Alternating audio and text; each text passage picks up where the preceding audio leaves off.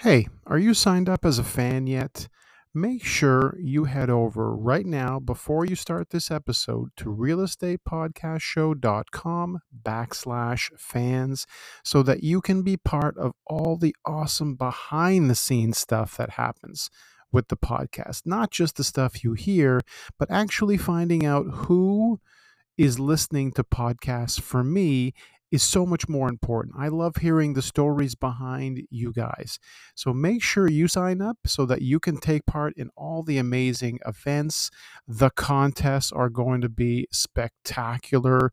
I've got these incredible, incredible things happening travel, music, food, all the good stuff realestatepodcastshow.com backslash fans and head over to Apple Podcasts and leave me a review when you can. I really appreciate that too.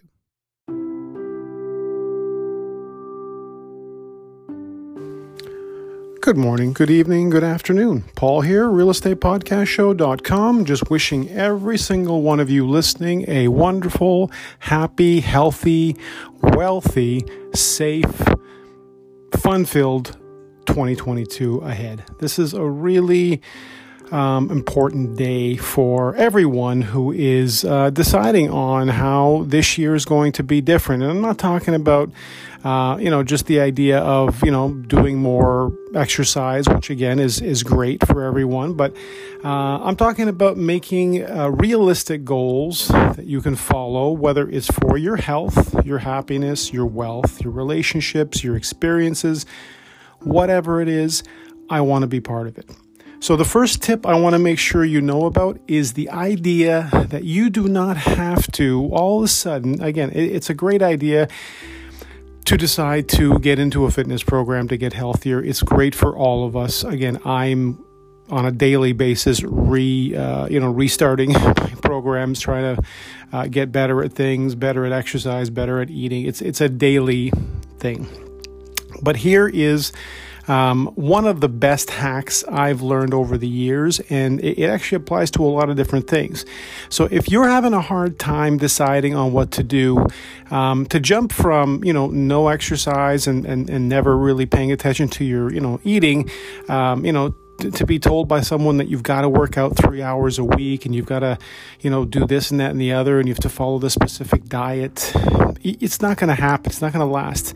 The reason I know this is because I spent 10 years working in a fitness club as a membership, um, in membership sales and personal training. So I know all sides of the coin and I know why people join and I know why people kept going. So the thing you need to do, and this is the easiest thing I can tell you, however you want to do it, is simply commit to the idea of two minutes a day on your fitness and two minutes a day on your eating. It's that simple.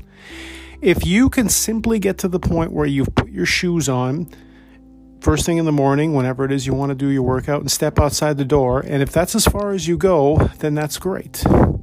If you can simply decide that I'm going to eat more celery this week, um, you know, write it all down because it does make it a lot more real that way. But uh, if you're just going to drink more water this week, whatever you can do that will take you two minutes to do, you're going to do that. And here's the reason it's a hack.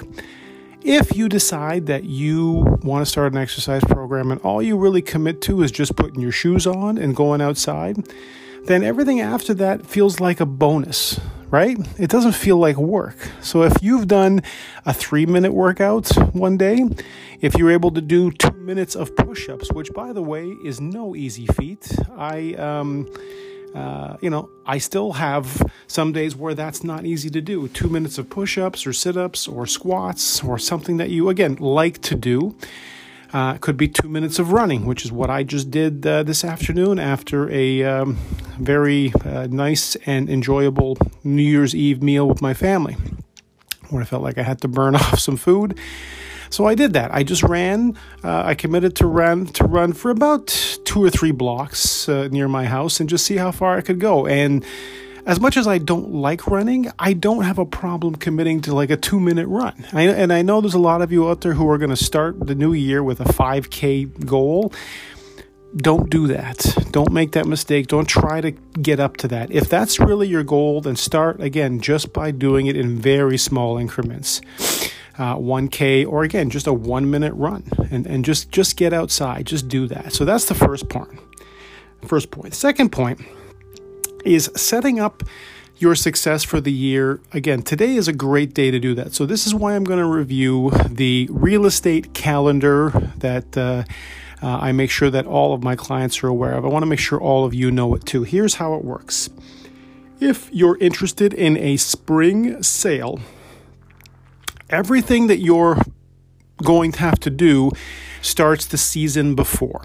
So if you're interested in, you know, having a spring sale, meaning that you've sold your house and you've gotten the money out of it, which of course is the reason why you are selling your house is to get the money out of it to buy a new house, to downsize, to relocate, whatever you have to make sure that you understand how the calendar works. So basically, every um, anytime that you want the sale to happen, you have to understand that you need to start it three months in advance of that time. So if you wanted a spring sale, you would have to be for sale in the winter, preferably December, January, February for a March, April, or May closing. That's just how it works.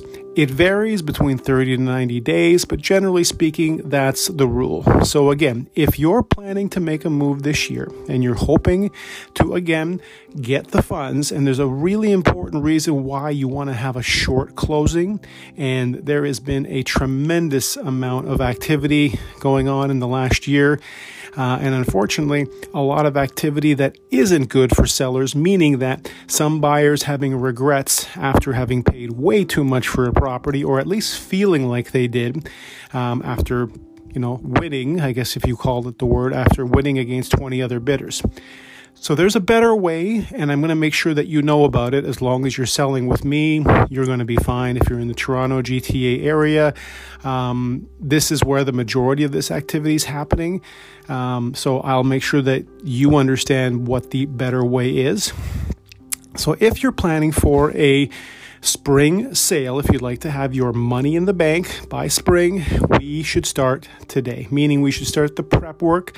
All you're doing is connecting with me, realestatepodcastshow.com or via my email, paul.indrigo at c21.ca. We're just starting very lightly and getting you ready for boot camp. If your goal is a summer sale, then you have to make sure that you've again connected with me as, you know, either as the spring starts or preferably before. And again, it's totally normal for a lot of people to be signing up now for a fall sale. It's not unusual at all.